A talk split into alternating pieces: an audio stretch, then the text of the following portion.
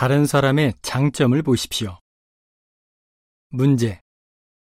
자만심이 있으면 편견을 갖게 될 수 있습니다.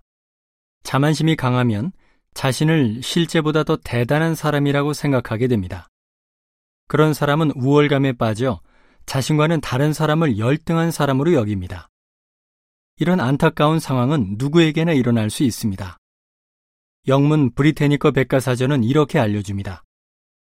정도의 차이는 있지만 대부분의 문화에서 사람들은 자신들의 생활 방식, 음식, 옷, 습관, 신앙, 가치관 등이 다른 집단보다 우월하다고 생각한다.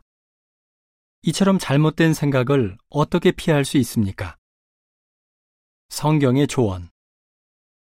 겸손하게 남을 자기보다 더 나은 사람으로 여기십시오. 빌립보서 2장 3절.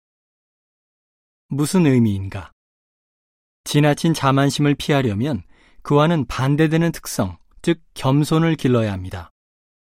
겸손한 사람은 다른 사람에게 자신보다 나은 면이 있다는 것을 인정합니다. 무엇이든 다 잘하고 좋은 성품을 모두 갖추고 있는 집단은 그 어디에도 없습니다. 스테판의 예를 생각해 보겠습니다. 그는 공산권 국가에서 성장했지만 비공산권 국가 사람들에 대한 편견을 극복했습니다. 그는 이렇게 말합니다. 편견을 물리치려면 다른 사람이 자기보다 낫다고 여기는 게 중요하다고 생각합니다. 모든 걸 다 아는 사람은 없죠. 누구한테나 배울 점이 있습니다. 실천 방법.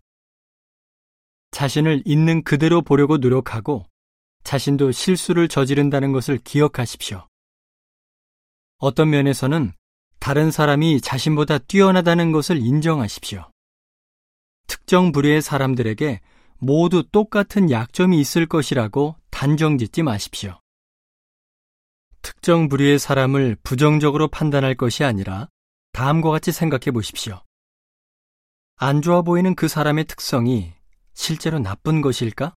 아니면 단지 나와 다른 것일까? 그 사람이 보기에 나한테도 부족한 점이 있지 않을까? 그 사람이 나보다 잘하는 것은 무엇일까? 솔직한 마음으로 이러한 질문을 검토해 보면 그 사람에 대한 편견을 없앨 수 있을 뿐 아니라 그에게서 높이 평가할 만한 점을 찾을 수도 있을 것입니다.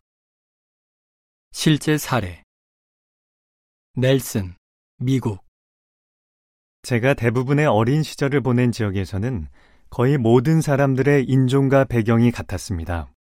그러다 19살 때 대도시로 이사해 공장에서 일했는데 그곳에서 인종과 배경과 문화가 다양한 사람들과 함께 지내게 되었죠.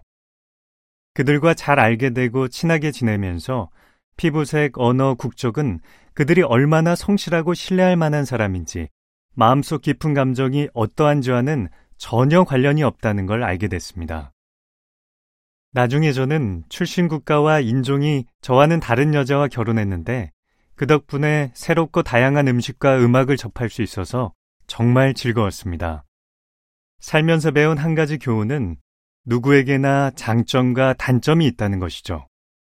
솔직히 저는 인종과 문화가 저랑 많이 다른 사람들의 장점을 높이 평가하고 본받으면서 더 좋은 사람이 되었습니다. 기사를 마칩니다.